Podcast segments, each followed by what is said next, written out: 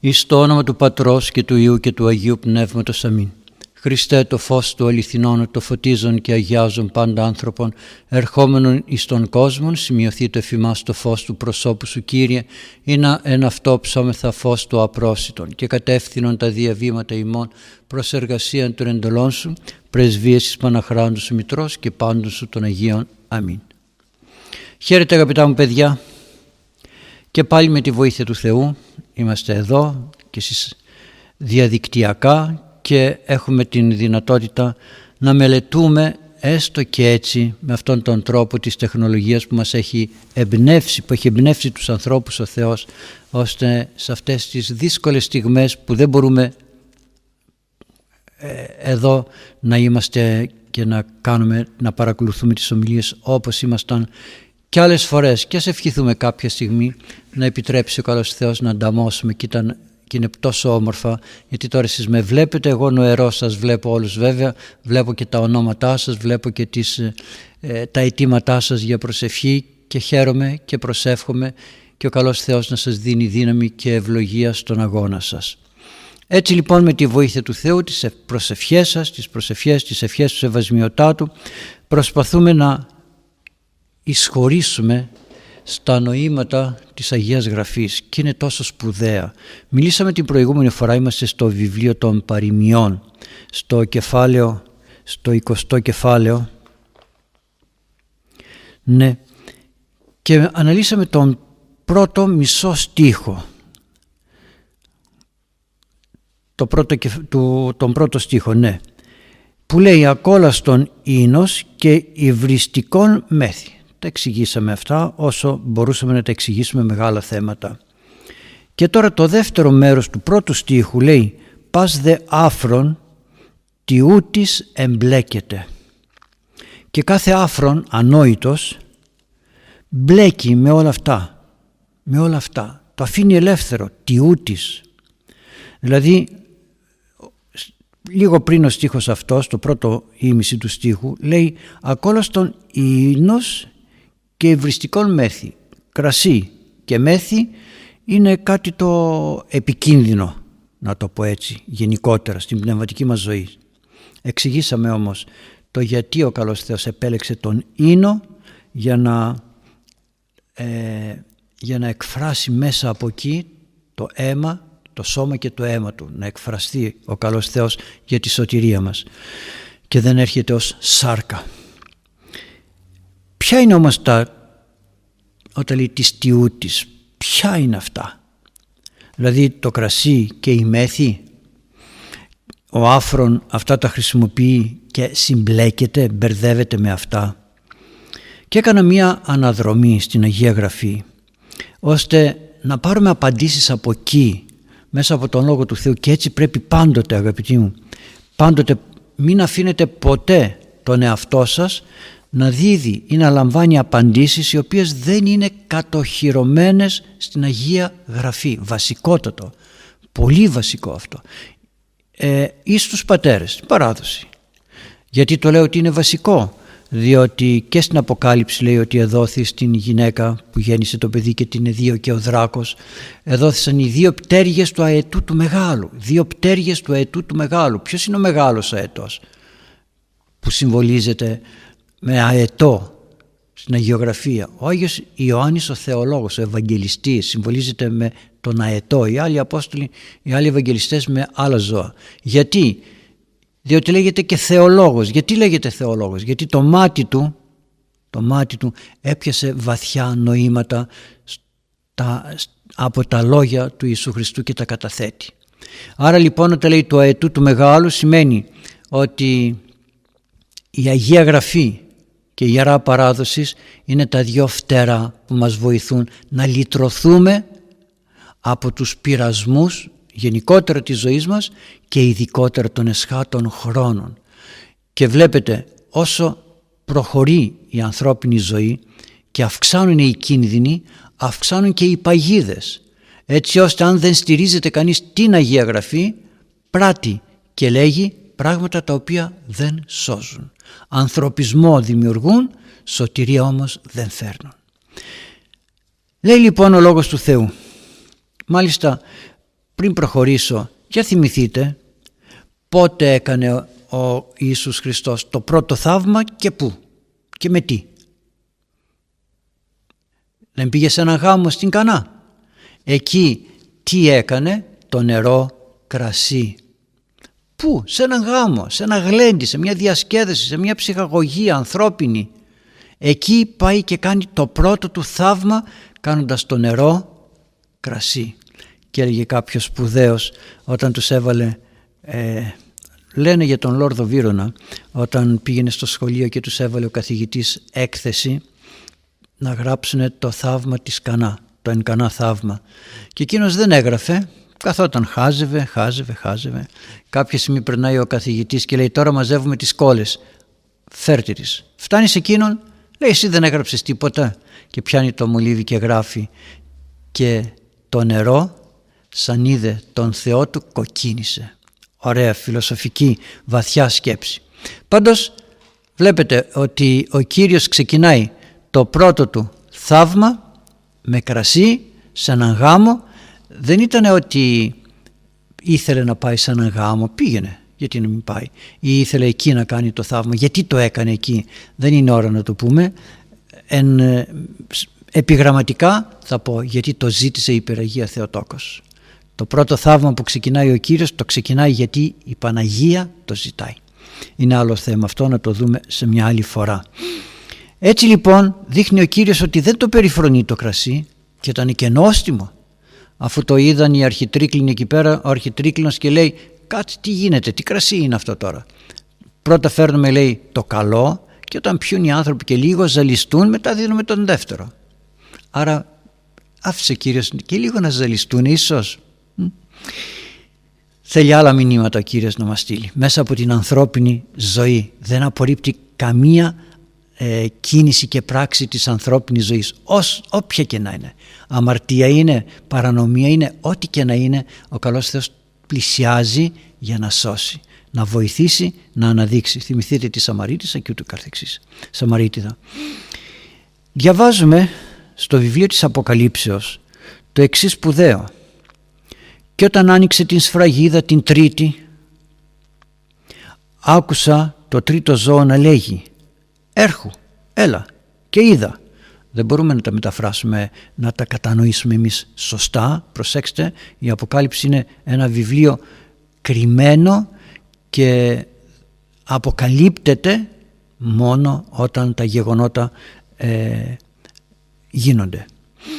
Και είδου ύπος μέλας, αυτό εδώ περιγράφει τι βλέπει ο Ιωάννης έτσι.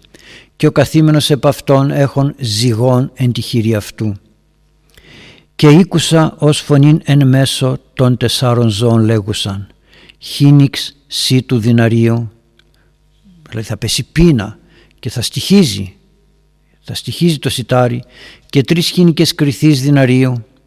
Και αυτό θα στοιχίζει μέτρο ε, κοστολόγιο της εποχής εκείνης.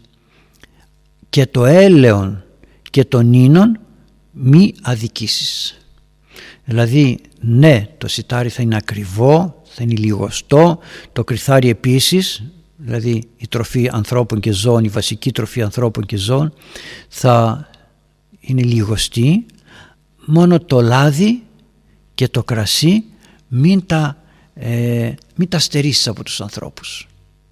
Τι όμορφο, το κρασί και το λάδι. Βλέπετε ότι ο καλός Θεός θέλει κάποια πράγματα για τη σωτηρία μας να τα προσφέρει σε μας για να τα διαχειριστούμε στις δύσκολες στιγμές. Γιατί λέει, όχι για να γλεντάμε, δηλαδή περνάμε που περνάμε δύσκολα, πεινάμε, δυστυχούμε, τουλάχιστον έχουμε κρασί και λαδάκι, γλεντάμε, πίνουμε και ξεχνιόμαστε. Όχι γι' αυτό. Γιατί λέγει τον ίνον και το έλεον δεν θα τα δικήσεις. Ο καλός Θεός θέλει άλλα πράγματα αν πάμε λιγάκι και θυμηθούμε την παραβολή του Ασώτου, όχι του Ασώτου, του, του καλού Σαμαρίτου, τι έγινε, έπεσε σε ληστές, τον κακοποίησαν, είχε πληγές και τι έγινε λέει; Και πήγαν λέει και έριξαν στα τραύματά του, κατέδυσε τα τραύματα αυτού και επιχαίων έλεων και ίνων. Έριξε πάνω στα τραύματα λάδι και κρασί το λάδι για να μαλακώσει την πληγή και το κρασί για να την απολυμάνει που σημαίνει ότι το έλεον και τον ίνων δεν θα τον στερήσεις γιατί θέλει ο Κύριος να μην υποφέρουμε από τις πληγές των αμαρτιών μας. Πόσο μας μαλακώνει τις πληγές. Εμείς τον δώσαμε κρασί, ε, ξύδι πάνω στο σταυρό και εκείνος λέει όχι το λάδι και το κρασί θα το έχουν για να μπορούν οι άνθρωποι να απαλύνουν τις πληγές τους πόση αγάπη έχει ο Θεός. Αυτά είναι από πλευράς του Θεού και από αγάπη δική του για μας. Για να δούμε τώρα εμείς εμείς πώς θα διαχειριστούμε όλα αυτά τα οποία μας έχει προσφέρει ως δώρα ο Θεός. Και δεν είναι μόνο το κρασί και το λάδι και τα υπόλοιπα είναι πάρα πολλά. Εμείς όμως μένουμε σε αυτό γιατί εδώ αναφέρεται το βιβλίο των παροιμιών. Όλα είναι δώρα του Θεού αλλά αυτό είναι το κατεξοχήν δώρο που μπορεί ο άνθρωπος να το χρησιμοποιήσει για να ζήσει γιατί λέει ο τρώγω μου το σώμα και πίνω μου το αίμα κοινωνής σώμα και αίμα Χριστού που τα βλέπουμε σε μορφή ψωμιού και κρασιού είναι όμως σώμα και αίμα Χριστού και μας σώζουν μπορούμε όμως να τα χρησιμοποιήσουμε και να πάθουμε ζημιά λέει λοιπόν το βιβλίο της Παλαιάς Διαθήκης η Σοφία Σιράχ «Εν ίνο μη ανδρίζω» 31 κεφάλι 25 στίχους και, τα, και εξής «Πολλούς γαραπόλεσεν ο ίνος» Μην κάνεις τον παλικαρά με το κρασί. Δεν έχω εγώ ανάγκη. Εγώ πίνω και δεν παθαίνω τίποτα. Γιατί, Γιατί έχει καταστρέψει πάρα πολλούς ανθρώπους το κρασί. Δεν θα τα αναλύω εκτενώς γιατί είναι, πάρα, είναι πολλά. Θέλω να τα περάσουμε όλα έτσι για να πάρουμε μία εικόνα. Το καμίνι δοκιμάζει τον χάλιβα. Καίγεται και δείχνει την αντοχή που έχει. Το κρασί όμως δοκιμάζει τις καρδιές των υπερηφάνων. Προσέξτε τις καρδιές των υπερηφάνων. Υπερήφανος, εγώ δεν έχω ανάγκη, έχω πρόβλημα. Έχω, θα πιω, θα απολαύσω. Ο υπερήφανος είναι και φίλος της Ιδονής.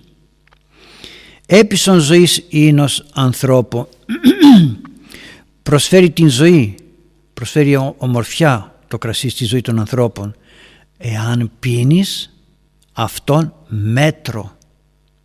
Να πίνεις με μέτρο το κρασί, με προσοχή, να η αίρετη της εγκράτειας πως εκφράζεται μέσα από αυτήν την ομορφιά που μας έχει δώσει ο Θεός.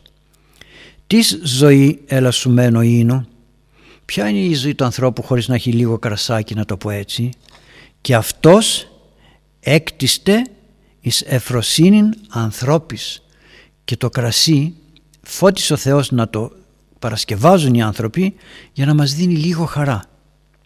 Αγαλίαμα καρδίας και εφροσύνη ψυχής ίνος πεινόμενος εν καιρό αυτάρκης. Είδατε, είναι φροσύνη, είναι ομορφιά το κρασί για την ψυχή του ανθρώπου. Όταν το πίνεις όμως τότε που πρέπει και με εγκράτεια, με αυτάρκεια, με αυτό που σου ταιριάζει, που σου ανήκει, λίγο, λίγο. Πικρία ψυχής σύνος πεινόμενος πολύ σε ερεθισμό και αντιπτώματη. Δημιουργεί πολύ μεγάλη πίκρα το κρασί που πίνεται άφθονο χωρίς μέτρο και προκαλεί ερεθισμό, καυγάδες, γκρίνια, ξυλοδαρμούς κτλ. Πληθύνει μέθη θυμών, άφρονος, εις πρόσκομα. Το πολύ κρασί μέθη προκαλεί στον ανόητο εμπόδια. Ελαττών ισχύν και προσποιών τραύματα, χάνει την δύναμή του, την αξιοπρέπειά του και του προκαλεί πληγές και στην ψυχή και στο σώμα και παντού. Εν συμποσίου εν συμποσίο ίνου μη ελέγξεις των πλησίων και μη εξουδενώσεις αυτών εν εφροσύνη αυτού λόγων νηδισμού μη είπεις αυτό και μη αυτόν θλίψεις εν απαιτήσει. Θα, βρεις, θα είσαι σε ένα συμπόσιο και θα βρεις έναν άνθρωπο που εφραίνεται με το κρασί με μέτρο, με ομορφιά. Εσύ λέει μη πας να του χαλάσεις το κέφι μη πας να του χαλάσεις αυτήν την ομορφιά άφησέ τον. Μην πας εκείνη την ώρα να τον παρατηρείς και να του πεις άλλα πράγματα και τον ελέγχεις. Άφησέ τον. Θέλει ο άνθρωπος να χαλαρώσει, θέλει να ηρεμήσει. Άρα λοιπόν μην μπαίνει στη ζωή του. Προσέξτε, είναι τα της τιούτης έτσι; Αυτό που λέει η παροιμία της τιούτης. Ποια είναι αυτά που έχουν σχέση με το κρασί και θα τα δούμε ακόμη πιο με ένταση περισσότερη λίγο πιο κάτω.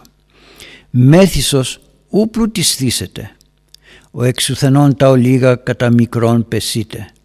Ο μέθησος δεν πρόκειται ποτέ να πλουτίσει αφού τα τρώει τα λεφτά του εδώ και εκεί. Και αυτός που δεν υπολογίζει τα λίγα, ε λίγο, λίγο σήμερα μόνο, ήπια μόνο λιγάκι σήμερα ή, ή, αυτός θα πέσει, θα γκρεμιστεί, σιγά σιγά θα γκρεμιστεί.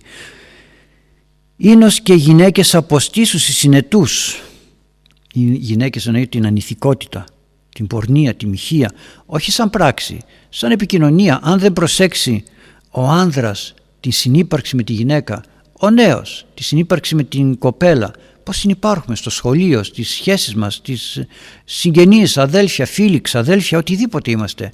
Αν δεν προσέχουμε, τότε και όσο συνετός και να είσαι, θα ξεπέσεις. Όπως το κρασί δεν πρέπει να το ελέγχουμε, όσο συνετός και να είναι κανείς. Εάν πιει περισσότερο, απρόσεκτα, τότε θα πέσει. Εφραίνεται, είναι ωραίο, αλλά θέλουν όλα το μέτρο τους. Και ο κολόμονος πόρνες τολμηρότερος έστε και αυτός που κάνει παρέα και συντροφιά με πόρνες γυναίκες αυτός θα είναι ακόμη χειρότερος σαν τους σκόλικες λέει και το σαράκι θα καταφάγουν την ψυχή τους και θα καταστραφούν τώρα ερχόμαστε στον Απόστολο Παύλο που έρχεται να μας πει περισσότερα για αυτά τα της τιούτης ποια είναι αυτά; Είπαμε η μέθη τι προκαλεί και τώρα λέει ο Απόστολος Παύλος ποια είναι όλα τα υπόλοιπα που έρχονται και κολλάνε γύρω από την μέθη Βλέπετε ουν, προσέχετε λέει, πώς ακριβώς περιπατείτε, πώς ακριβώς. Όχι όπως να είναι, μη ως άσοφοι, αλλά ως σοφοί. Όχι σαν ανόητοι άνθρωποι, σαν σοφοί, συνετοί άνθρωποι.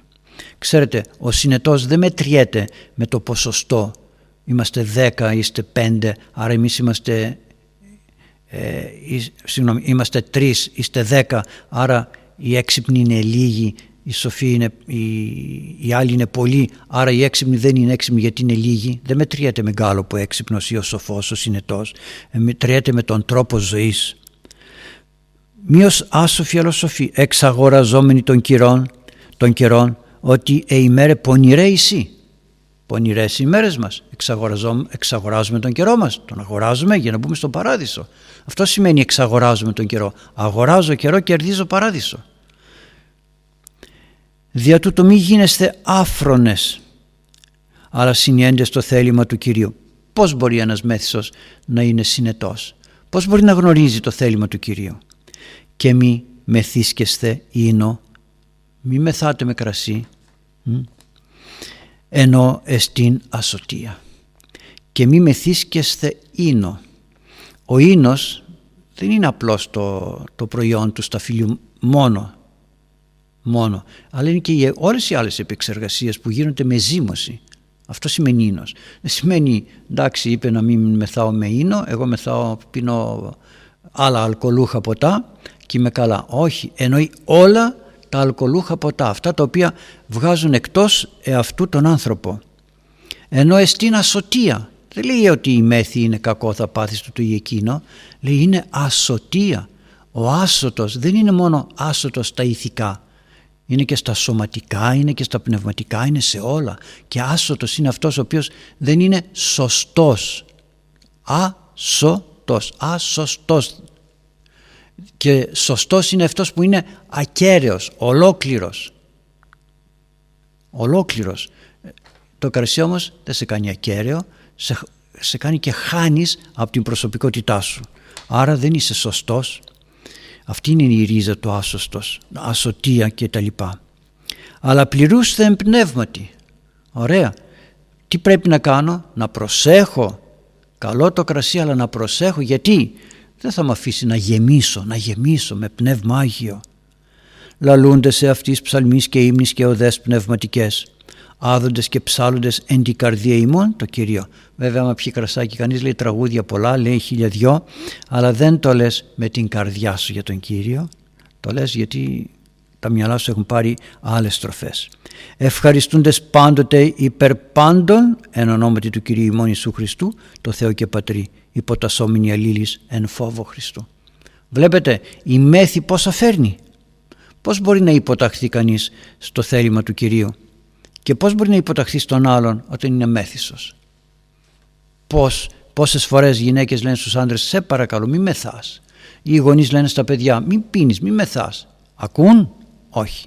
Άρα λοιπόν το κρασί μας δεσμεύει στον δρόμο της αρετής εντονότατα. Ο Απόστολος Πέτρος λέγει το εξής στην πρώτη του επιστολή. Χριστού, του Ιησού Χριστού παθόντος υπερημών σαρκή με τη σάρκα του ως άνθρωπος έπαθε και εμείς την αυτήν έννοιαν οπλίσασθε να οπλιστούμε κι εμείς με αυτό το αίσθημα ότι όπως ο Χριστός υπέφερε σαρκικά έτσι πρέπει κι εμείς να υποφέρουμε στις, στην, απο, στην απόλευση των ειδονών ότι ο παθόν εν σαρκή πέπαυτε αμαρτίας αυτός που δαμάζει, που δαμάζει την σάρκα του, που δαμάζει τις επιθυμίες του, τις ειδονές του, αυτός πέπαυτε αμαρτίας. Όχι ότι δεν θα κάνει αμαρτίες, κοιτά άλλα αμαρτίες είναι, αλλά έχει πάψει να ενοχλείται από έντονες και σοβαρές αμαρτίες. Εις το μικέτι ανθρώπων επιθυμίες, ώστε να μην περπατούμε λέει σύμφωνα με τις επιθυμίες των ανθρώπων, αλλά θελεί με τη Θεού, τον επίλοιπον εν σαρκή βιώσε χρόνων. Να αρχίσουμε να ζούμε τον υπόλοιπο της ζωής μας σύμφωνα με το θέλημα του Θεού. Αυτά είναι τα, τα, τα, τα της που λέει. Όλα αυτά η απομάκρυνση από το θέλημα του Θεού με χίλιους δυο τρόπους.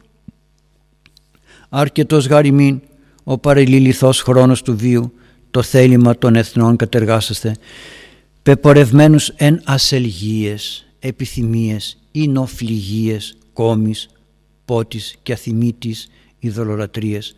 Δηλαδή φτάνει Φτάνει τόσο καιρό ζήσαμε μέσα σε αμαρτία, σε μέθη, σε ποτά, σε διασκεδάσεις.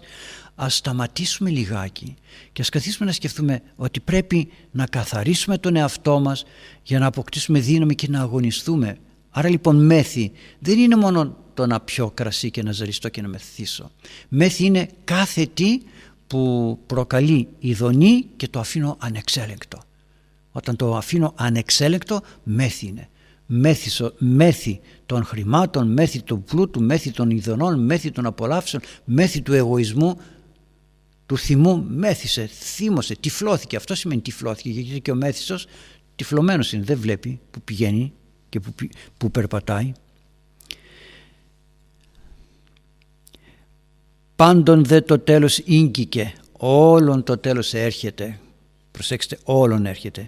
Σοφρονήσατε Άντε, καιρός λέει, να γίνετε λίγο πιο συνετοί και νύψατε εις τας προσευχάς. Πότε θα αρχίσουμε να προσευχόμαστε; Είναι δυνατόν ένας μέθιστος που είναι μεθυσμένος από εγωισμό, από υπερηφάνεια, από να καθίσει και να αρχίσει να προσεύχεται; Δεν είναι δυνατόν.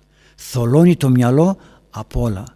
Το κρασί απλώς είναι ένα παράδειγμα έντονο, εξωτερικό, που το βλέπουμε, που το νιώθουμε, που το αισθανόμαστε για να καταλάβουμε πώς μας παρασύρει ο πειρασμός σε πολλές άλλες αμαρτίες και δεν το καταλαβαίνουμε.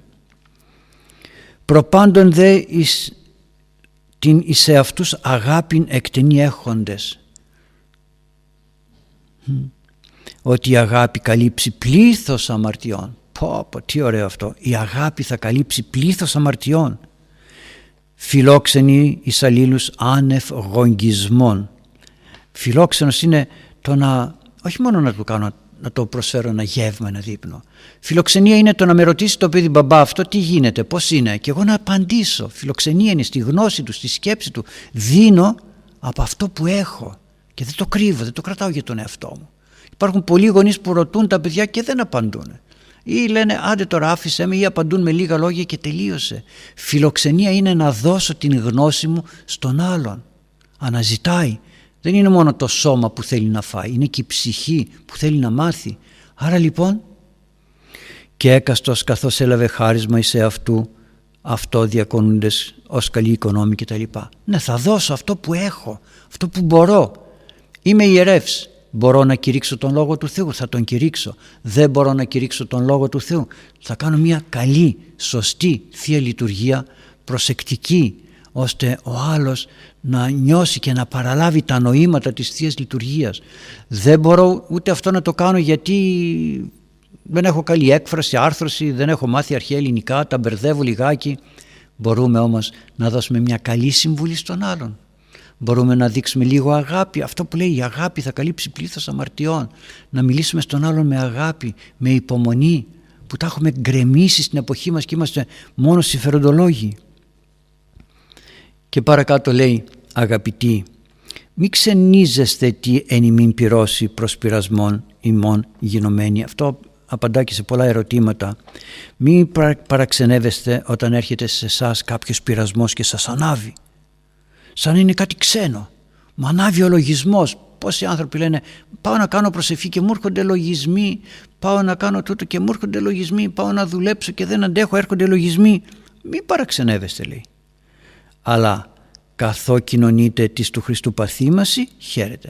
Αλλά προσέξτε λέει, πόσο γίνεστε κοινωνοί των παθημάτων του Χριστού, πόσο αφήνετε τον εαυτό σας να ταλαιπωρείτε στην νηστεία, στην περιπέτεια, στην σιωπή όταν ο άλλος σε προσβάλλει, σου μιλάει όπως σου μιλάει, στην κακοπάθεια και δεν θέλεις πάντα να γίνεται το δικό σου. Πόσο από εκεί εξαρτάται, εξαρτώνται και τα υπόλοιπα το πώς βλέπω τον πειρασμό και πόσο αντέχω. Λίγο κακοποιώ το σώμα μου, δεν θα αντέξω τον πειρασμό. Λίγο θα αντέξω τον πειρασμό. Πολύ κακοποιώ το σώμα μου. Κακοποίηση με ποια έννοια; Της νηστείας και το να μην ικανοποιώ τις επιθυμίες του. Τότε γίνομαι δυνατός και στους πειρασμούς και τους ανταπεξέρχομαι άνετα. Ρωτάω παιδιά που νηστεύουν και τους λέω ήρθε η νηστεία, σε κουράζει που νηστεύεις; Όχι μου λένε. Ρωτάω και παιδιά που δεν νηστεύουν. Τώρα που είναι νηστεία μπορείς να νηστεύεις. Α, τι λέτε τώρα, μη φάω κρέας. Δεν μπορεί να το κάνει. Δεν μπορεί. Ρωτάς κάποιον, ε, θέλεις να καπνίσεις; Όχι, δεν καπνίζω. Ρωτάς έναν άλλο που καπνίζει. Θέλεις να μην καπνίσεις τώρα; Α, δεν μπορώ. Τι μου έρχεται από μέσα μου, δεν μπορώ.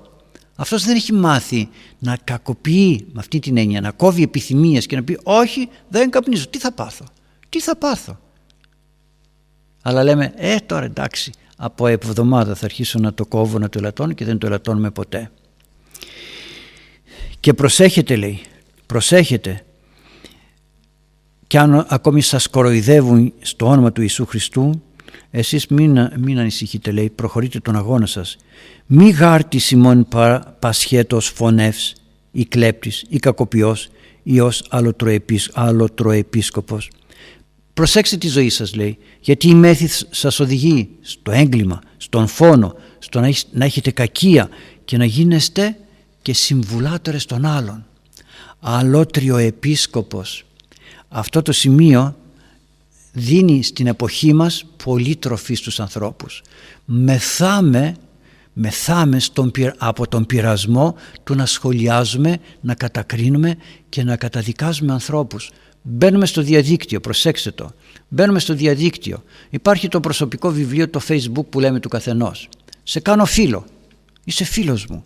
Πώς είναι δυνατόν να κάνω εγώ μια ανάρτηση και εσύ μετά να με βρίζεις; Αφού είσαι φίλος μου.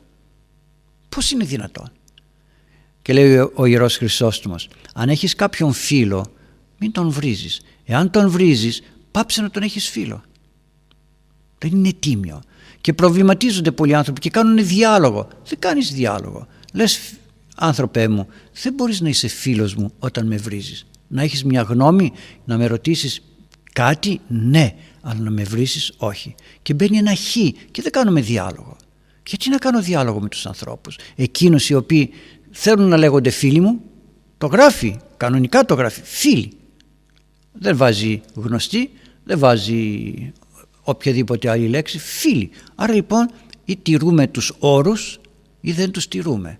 Ο Μέγας Αλέξανδρος είχε πει σε ένα νεαρό, πώς σε λένε Αλέξανδρο, ήταν δηλός στρατιώτης. Φρόντισε του λέει, ή τακτική να αλλάξεις ή όνομα. Άρα λοιπόν, και ξέρετε ακόμη κάτι, μπαίνουμε άνετα μέσα και κατηγορούμε τον ένα στο διαδίκτυο, κατηγορούμε από εδώ, εκφράζουμε γνώμες, γνώμες, γνώμες, γνώμες και δεν ξέρουμε, δεν καταλαβαίνουμε ότι αυτά τα οποία λέμε τόσο εύκολα για όλα αυτά θα δώσουμε λόγο εν ημέρα κρίσεως. Πολύ προσεκτική, μην μιλάμε. Δεν μας αρέσει κάποιος, φεύγουμε. Γιατί πρέπει να τον κατα... κατακρίνουμε, να τον καταδικάζουμε; Δεν μας αρέσει, φεύγουμε. Λέμε τη γνώμη μας με ευγένεια, με ευπρέπεια. Όχι αυτό το άσχημο που γίνεται και, και οπουδήποτε αλλού. Βγαίνουμε στα κανάλια, στη τηλεοράση, τσακωνόμαστε μεταξύ μας. Είπα την άποψή μου, είπες την άποψή σου. Δεν βγήκαμε για να δικάσουμε κανέναν. Ο κόσμος ας κρατήσει αυτό που πρέπει να κρατήσει. Ο καθένας θα κρατήσει αυτό που θέλει. Το να μαλώνουμε εμείς και να κατακρίνουμε τον άλλον, τι βγαίνει. Άρα λοιπόν όλα αυτά όμως γίνονται όταν ο άνθρωπος μεθύσει από ίνο. Αυτό είναι το ένα, το αισθητό πράγμα για να καταλάβουμε ότι το ίδιο γίνεται όταν μεθύσουμε από εγωισμό, από υπερηφάνεια, από εξουσία, από πλούτο, από, από οτιδήποτε. Το ίδιο ακριβώς συμβαίνει. Τυφλώνεται ο άνθρωπος και τότε γίνεται άφρον, ανόητος γιατί μπλέκει με όλα αυτά τα πάθη και τα ελαττώματα και δεν προσπαθεί να ξεμπλέξει και να ξεφύγει από αυτά. Έτσι τελειώσαμε με τη βοήθεια του Θεού και τον χρόνο που είχαμε και τον πρώτο στίχο που είχε πάρα πολλά και έχει πάρα πολλά ακόμη να πει κανείς και τι δεν έχει ο Λόγος του Θεού όποτε και να το ψάξουμε, να το αναλύσουμε πάλι θα βρίσκουμε θέματα να πούμε. Ας δούμε τώρα το ερώτημά μας και μετά να πάμε στα ωραία ερωτήματά σας που έχετε, τι να πω, το ερώτημα της Αγίας Γραφής, το ανάγνωσμα ήταν τι είπε ο Κύριος στις γυναίκες που τον ακολουθούσαν όταν πήγαινε στη Σταύρωση, τον ακολουθούσαν κάποιες γυναίκες και έκλεγαν. Τι τις είπε, μη κλαίτε για μένα λέει, για τον εαυτό σας κλάψτε. Εγώ πορεύομαι να εκπληρώσω το θέλημα του πατρός μου. Εσείς όμως για τον εαυτό σας κλάψτε. Αυτό θα έλεγα και σήμερα στη ζωή μας αγαπητοί μου. Ας κλάψουμε για τον εαυτό μας. Ας αφήσουμε τους άλλους. Βρίζουμε τον έναν, βρίζουμε τον άλλον. Στην τηλεόραση λέει κάποιος κάτι, το φτύνουμε πάνω στην τηλεόραση και λέω και μετά τι έκανες, πήγες και καθάρισες στο τζάμ της τηλεοράσης γιατί λερώθηκε. Αυτός δεν έπαθε τίποτα. Εμείς βγάζουμε τα αποθυμένα μας. Όχι αγαπητοί μου τον εαυτό μας, γι' αυτό να κλαίμε, να κλαίμε γιατί δεν βάλαμε αρχή ακόμα μετανοίας.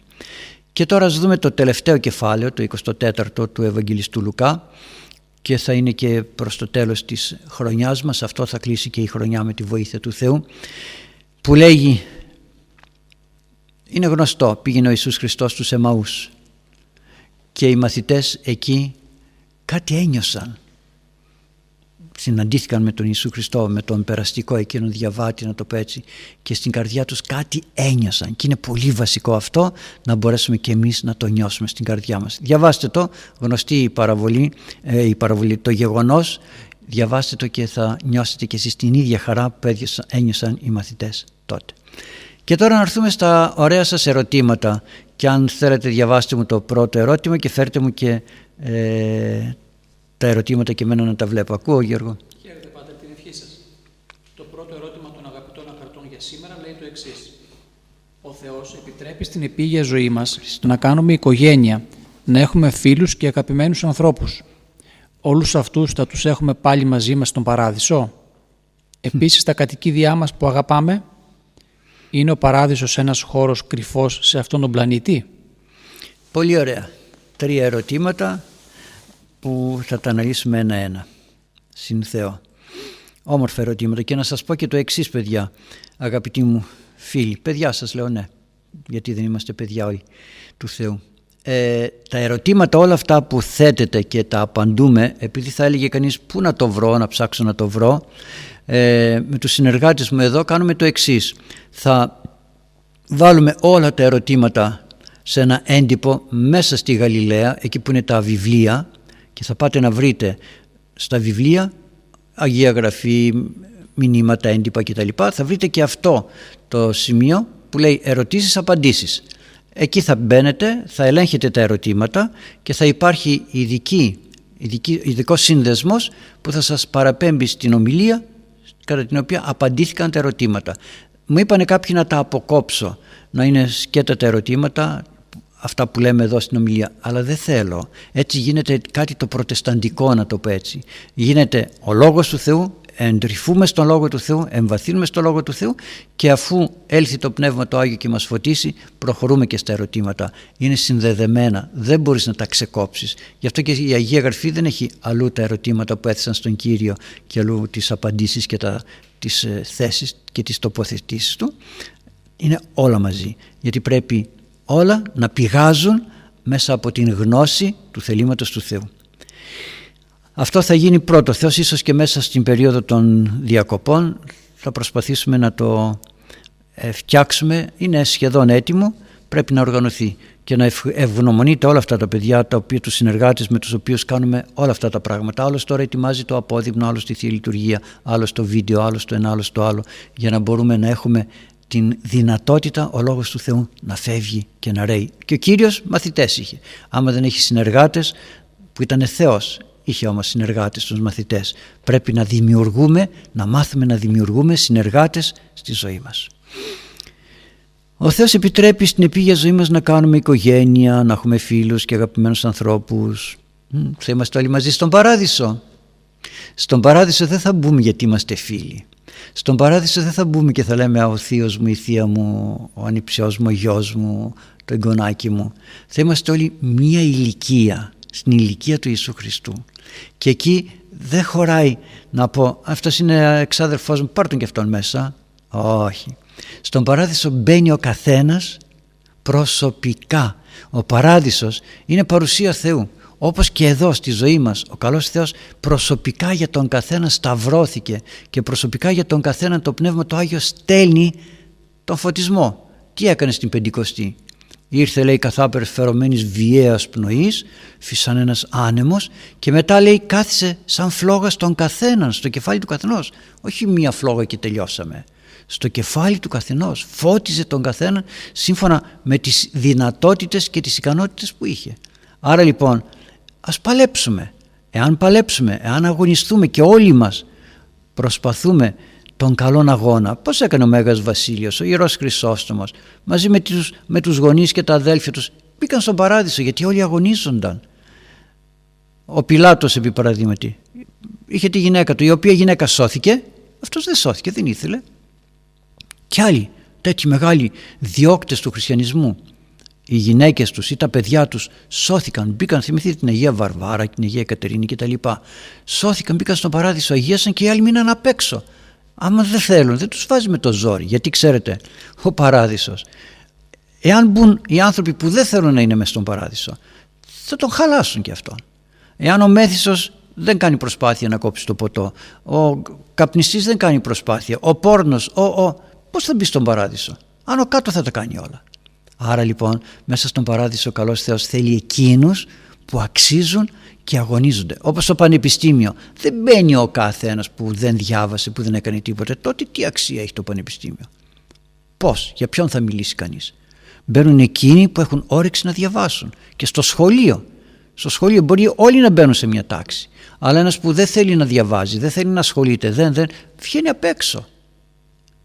Άρα λοιπόν σε έναν χώρο είναι όλοι από κοινού οι ίδιοι. Όλοι μαζί το ίδιο, στην αρετή, στον αγώνα. Άλλο θέμα αν ένας έχει περισσότερη αρετή, άλλος λιγότερη. Αστέρος διαφέρει. Ο καθένας κατά το προσωπικό του αγώνα. Άρα λοιπόν μη μετράτε τον παράδεισο σε σχέση με τις συγγένειες αυτές. Εκεί θα έχουμε άλλη συγγένεια πατέρας μας ο Χριστός και όλοι μας αδέλφια μεταξύ μας. Άλλο σκεπτικό, άλλες αισθήσεις, άλλες έννοιες. Ας αγωνιστούμε λοιπόν και ας παλέψουμε και ας εμπνέουμε τους ανθρώπους ώστε και, και οι υπόλοιποι και εμείς μαζί να μπούμε στον παράδεισο. Τώρα, ως προς τα κατοικίδια ζώα, μεγάλο το θέμα. Αναρωτιόμουν και εγώ πολύ καιρό και έλεγα ένα ζώο ένα σκυλάκι και κυρίως τα ζώα αυτά τα οποία έχουμε στο σπίτι και τα ανταντεύουμε και τα χαϊδεύουμε και μας ακούν και μας προσέχουν, μας κοιτάνε στα μάτια περισσότερο και από τα παιδιά μας και από τους ανθρώπους μας. Αυτό ήταν ψοφήσει. Χάθηκε. Αγαπητοί μου, πρέπει να καταλάβουμε ότι αυτός ο κόσμος, όλος ο κόσμος, τρώει ένα πολύ ωραίο γλυκό, τρώω ένα πολύ ωραίο φρούτο, κάθομαι κάτω από έναν ωραίο ίσκιο, μπαίνω στη θάλασσα και απολαμβάνω τη θάλασσα. Πίνω το κρασί όπως είπαμε και προηγουμένως και το χαίρομαι. Είναι σε φρένη καρδία ανθρώπου λέει. Ναι το χαίρομαι. Τι είναι αυτά; Έκφραση της αγάπης του Θεού μέσα από τον υλικό κόσμο. Η αγάπη του Θεού εκφράζεται μέσα από ένα ποτό που το χαίρομαι. Η αγάπη του Θεού εκφράζεται μέσα από ένα νίσκιο που τον χαίρομαι. Η αγάπη του Θεού εκφράζεται μέσα από τη δροσιά της θάλασσας και η αγάπη του Θεού εκφράζεται μέσα από ένα ζώο το οποίο με υπηρετεί. Τι είναι έτσι, έτσι είναι αυτά, όπως να είναι. Έκανε ο καλός Θεός την αγελάδα, την κατσίκα, το πρόβατο, έκανε και τον σκύλο. ο οποίος σκύλος είναι στο σπίτι μέσα και με υπηρετεί τόσο πολύ, τόσο υπάκουα. Τι έχει αυτό το σκυλί από μόνο του, έχει ότι έχει. Ο καλός Θεός του έβαλε, να το πω έτσι, το τσιπάκι να το πούμε έτσι στην ηλεκτρονική γλώσσα, ώστε να πειθαρχεί σε μένα και να είναι αφοσιωμένο τόσο πολύ σε μένα, να με συγκινεί τόσο πολύ για να μου πει εσύ τι κάνεις άνθρωπε; Το ζώο αυτά δεν τα κάνει. Το ζώο αυτά τα κάνει για να σε δείξει την αγάπη. Δεν κάνει την κακία, δεν έχει την μοχθηρότητα. Εσύ γιατί τα κάνεις; Γιατί πέφτεις στην ανηθικότητα όταν τα ζώα έχουν τόση λογική που την κατέθεσε ο καλός Θεός και εσύ δεν έχεις καν λογική; Ποιο ζώο είδατε να μεθάει; Μεθάει κανένα ζώο. Ποιο ζώο είδατε να, να τρώει με λεμαργία και μετά να κάνει εμετό; Εκτός και αν είναι πολύ πεινασμένο και το έχουμε ξεγελάσει εμείς με κάποια τροφή. Άρα λοιπόν τα ζώα δεν είναι για να μπουν στον παράδεισο. Ούτε τα καλά φρούτα. Εμένα μου αρέσει το μήλο, εκεί μέσα δεν θα βρίσκω μήλα. Μ' αρέσει το πορτοκάλι, δεν θα βρίσκω πορτοκάλια. Όχι. Εκεί μέσα θα μπει η αγάπη του Θεού που θα εκφράζεται διαφορετικά. Εδώ η αγάπη του Θεού εκφράζεται μέσα από την ύλη. Εκεί η αγάπη του Θεού θα εκφράζεται μέσα από την ίδια ύλη αλλά όχι με αυτόν τον τρόπο. Πολύ διαφορετικά. Άρα λοιπόν τα ζώα έχουν έναν προορισμό από τον Θεό να με διδάξουν, να με υπηρετήσουν και να μου δώσουν, να μου δώσουν αγάπη και στοργή. Μόνον αυτό. Από εκεί και πέρα δεν έχουν ψυχή ε, αιώνια, αθάνατη. Έχουν ψυχή αλλά όχι αιώνια και αθάνατη. Τελείωσε, μένει η μνήμη της αφοσιώσεώς των. Μιλάω για σκύλο περισσότερο γιατί αυτά είναι τα πιο κοντινά μας ζώα. Μένει η μνήμη της αγάπης του για να με κάνει και εμένα να νιώθω όμορφα έναντι των άλλων ανθρώπων. Δεν μπαίνουν τα ζώα, δεν, μπαίνει, δεν είναι ο παράδεισος ε, όπως λέει παρακάτω ένας κρυφός χώρος σε αυτόν τον πλανήτη. Δεν είναι δέντρα, δεν είναι φυτά, είναι κάτι άλλο. Ανέβηκα λέει ο Απόστολος Παύλος στον ουρανό επάνω ψηλά και είδα πράγματα που δεν μπορεί να τα μιλήσει ανθρώπινη γλώσσα. Αναφέρει και το βιβλίο της Αποκαλύψεως. Είδα λέει μια θάλασσα η αλήνη, είδα τούτο, είδα. Τι, τι καταλαβαίνουμε από αυτά; Τίποτα. Δεν μπορεί να μεταφέρει κανείς αυτό το οποίο ε, θα γεύεται και θα ζει στη Βασιλεία του Θεού. Άλλα μάτια, άλλος τρόπος ζωής, άλλη έκφρασης, άλλη αίσθησης. Ο χρόνος δεν θα υπάρχει. Δεν θα υπάρχει το χθες, δεν θα υπάρχει το σήμερα, δεν θα υπάρχει το αύριο. Δεν θα υπάρχει η μνήμη των αμαρτιών. Για σκεφτείτε η Οσία Μαρία η Αιγυπτή αμάρτησε με τόσους ανθρώπους ως πόρνη που, που ήτανε και κάποιος από αυτούς τους ανθρώπους μπορεί να έχει μετανοήσει και να έχει μπει και σκήνο στον παράδεισο. Και όπως έχουμε.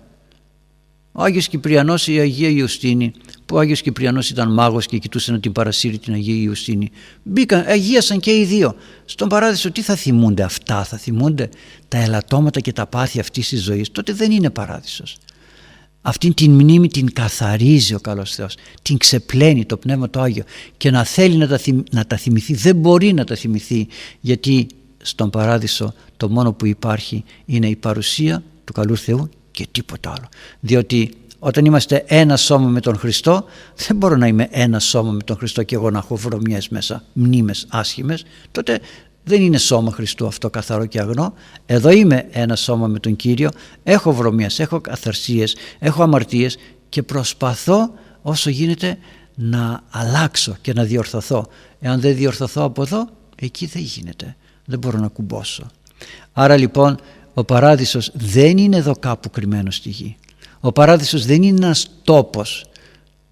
Ήτανε τότε στον Τίγρη και Εφράτη, Γεών και Φυσούν που λέει στην Μεσοποταμία δεν ήταν αυτός καθεαυτός ο τόπος, ήταν η παρουσία του Θεού. Τι σημαίνει βγήκε από τον παράδεισο, δεν μπορούσε να ξαναγυρίσει. Να, δίπλα ήταν η ποταμή, δεν μπορούσε να ξαναγυρίσει. Τι σημαίνει φύλασε τον παράδεισο άγγελος με στρεφωμένη λέει φλογίνη ρομφαία.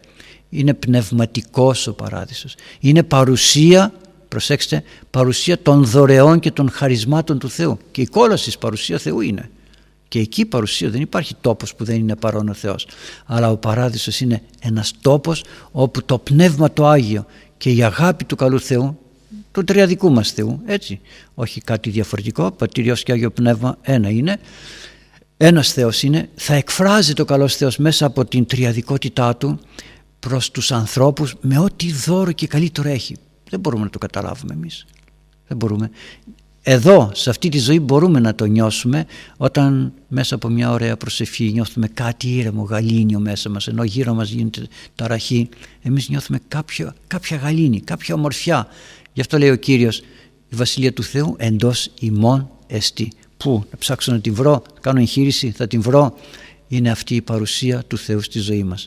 Άρα λοιπόν αγαπητοί μου εάν η αίσθησης και η επιθυμία ενός παραδείσου που μπορεί να έχει ζώα, να έχει φυτά, να έχει ανθρώπους αγαπημένους μας αναπαύει πόσο πιο πολύ θα μας αναπαύσουν τα άλλα που έχει να μας δώσει ο καλός Θεός. Τα άλλα που είναι ασυγκρίτως ανώτερα από αυτά που φανταζόμαστε εμείς γιατί αυτά έχουμε στη ζωή μας, αυτά αισθανόμαστε και αυτά κατανοούμε. Ας αγωνιστούμε να τα κερδίσουμε και να τα ζήσουμε τότε και θα καταλάβουμε πολλά πράγματα σε σχέση με αυτά που ρωτούμε τότε. Γιατί εγώ τα έζησα, τα νοσταλγώ, τα θέλω, τα βιώνουμε, τα βιώνουμε, αλλά τα γευόμαστε, αλλά η αμαρτία μας τα διώχνει πάλι και ξαναπαλεύουμε να τα ξανακατακτήσουμε μέχρι να φτάσουμε στο τέρμα που είναι η Βασιλεία του Θεού. Να δούμε και την άλλη ερώτηση. Χαίρετε Πάτερ την ευχή σας. Χαίρετε. Πώς μεριμνά ο Κύριος για τη συνάντηση δύο νέων ανθρώπων που επιθυμούν κατέρωθεν την εν Χριστώ συζυγική ζωή; Τι γίνεται όταν συναντήσει κάποιος πιστός νέος έναν άνθρωπο που ζει πολύ επιφανειακά την πίστη; Μπορεί να είναι σχέδιο για τη σωτηρία τους από τον Κύριο; Ευχαριστώ πολύ. Πολύ όμορφα. Πώς μεριμνά ο Κύριος για τη συνάντηση δύο νέων ανθρώπων; Ο Κύριος μεριμνά πώς μεριμνά; Εμείς μεριμνούμε; Γιατί δεν είναι μόνο το θέμα το αν μεριμνά ο Κύριος εμείς μεριμνούμε. Και ο Κύριος τη μέρημνα που έχει για μας είναι να σωθούμε. Γιατί δεν ξέρουμε εάν θα φτάσουμε να παντρευτούμε. Ξεκινάει ένα παιδί, γεννήθηκε. Από τη στιγμή που γεννιέται πρέπει να ετοιμάζεται για την συνάντηση με το άλλο φίλο. Τι σημαίνει θα ψάχνω στις κοπέλες; Όχι, να ετοιμάσω τον εαυτό μου. Να έχω τις αρετές που πρέπει να έχω ώστε όταν συναντηθώ να είμαι όσο γίνεται πλήρης, ολοκληρωμένος. Άρα λοιπόν από την πρώτη στιγμή πρέπει προσωπικά ο καθένας μας να ετοιμάζει τον εαυτό του με την ταπείνωση, με την υπομονή, με την χαρά, με την ευγένεια, με την ε, εργατικότητα. Όλα αυτά είναι χαρίσματα, δώρα με τα οποία θα μπω στον χώρο της συνάντησης του άλλου ανθρώπου με τον οποίο θα ζήσω μια ζωή. Πώς θα πάω απροετοίμαστος. Είναι μια πορεία η ζωή μας, το έχω πει πολλές φορές. Άρα λοιπόν σε μια πορεία, μια ορειβασία. Δεν πάω έτσι όπως να είναι. Ετοιμάζω εξ αρχής στο σακίδιό μου όλα τα πράγματα τα οποία θα μου χρειαστούν εκεί. Τρόφιμα, κονσέρβες, οτιδήποτε. Παπούτσια, ρούχα. Δεν πάω εκεί απροετοίμαστος και περιμένω κάποιος ορειβατικός σύλλογος ή κάποιος άλλος να, μου, να με βοηθήσει να κάνω τι όταν εγώ είμαι ανίδεος. Άρα λοιπόν στο ένα μέρος αγωνίζεται το αγόρι, το παιδί, γίνεται έφηβος, γίνεται άνδρας, αγωνίζεται. Από την άλλη πλευρά αγωνίζεται το κορίτσι. Κάποιο από αυτά τα κορίτσια, τις κοπέλες, θα είναι εκείνο το οποίο θα κουμπώσει μαζί μου. Θα κουμπώσει. Αυτό το κούμπομα, ε, προσέξτε είπα κούμπομα, γίνεται όταν είμαστε και οι δυο ενάρετοι και αγωνιζόμαστε. Δεν είναι η αγάπη αυτό που λέμε, τον είδα εκείνο και με έκανε κλάκα εδώ μέσα ναι, με έκανε κλικ, με έκανε τούτο. Όλοι έχουν αυτό το κλικ και όλοι νιώθουν ότι το, το, τον άνθρωπο που γνωρίσαν ότι είναι ο καλύτερος και ο τελειότερος στη ζωή και μετά από ένα-δύο χρόνια μπαπ, φεύγουν όλα. Το έχω πει και το έχω αναλύσει και σε άλλα θέματά μας ότι μέσα στον εγκέφαλο γίνεται όλη αυτή η διαργασία. Γεμίζει το δοχείο των συναισθημάτων, βγαίνει απ' έξω, ξεχυλίζει και εκείνη την ώρα που θα ξεχυλήσει με αυτήν την κοπέλα ή με αυτό το αγόρι, α, αυτό μου κάνει εμένα. Και μετά γιατί δεν σου κάνει. Μετά γιατί το παρατάς και φεύγεις. Γιατί φεύγει αυτό το βιολογική, αυτή η βιολογική λειτουργία και μας αφήνει εμείς να προχωρήσουμε και να δουλέψουμε, αλλά εμείς δεν ήμασταν έτοιμοι. Τι είπα λοιπόν να κουμπώσει. Ναι, όπως μια βίδα και ένα παξιμάδι. Σε άλλο μηχάνημα γίνεται η βίδα, σε άλλο μηχάνημα γίνεται το παξιμάδι. Άλλος τόρνος φτιάχνει τη μία και άλλος τόρνος φτιάχνει το άλλο. Άρα λοιπόν αυτά όταν όμως τα πάρουν, παπ κουμπώνουν. Αλλού γίνεται, ειδικά σήμερα στην εποχή μας που υπάρχουν αυτές οι λεπτότητες στις κατασκευές, αλλού γίνεται το ένα κουτί, αλλού γίνεται το εξάρτημα και μετά τα βάζεις, βάζεις το εξάρτημα μέσα στο κουτί και πέφτει μια χαρά. Δεν έγιναν από το ίδιο μηχάνημα. Μπορεί να είναι ένα μεταλλικό αντικείμενο. Ένα κινητό τηλέφωνο μπαίνει σε ένα κουτί και είναι τόσο ωραία ε, προσαρμοσμένο που λες πώς το έκαναν αυτό. Αλλού έγινε το ένα, αλλού έγινε το άλλο. Αλλά όλα δούλευαν με μία προοπτική. Το ένα να ταιριάξει με το άλλο. Άρα λοιπόν εμείς δεν έχουμε τίποτα άλλο να κάνουμε. Ο καλός Θεός το κατευθύνει. Βλέπει τον χαρακτήρα μας, βλέπει τι μας ταιριάζει, βλέπει τι μας ε, συμφέρει και κατευθύνει τον καθέναν εκεί που πρέπει να τον κατευθύνει στα πιο με τους πιο απίθανους τρόπους. Αρκεί εμείς να είμαστε έτοιμοι μόλις έρθει αυτό το οποίο ο καλός Θεός μας προσφέρει να το αρπάξουμε. Θα έλεγε κανείς: Εγώ δεν παντρεύτηκα, τι έγινε, δεν με έδωσε τίποτα ο καλός Θεός. Δεν ετοιμάστηκα, αγωνιζόμουν, προσπαθούσα.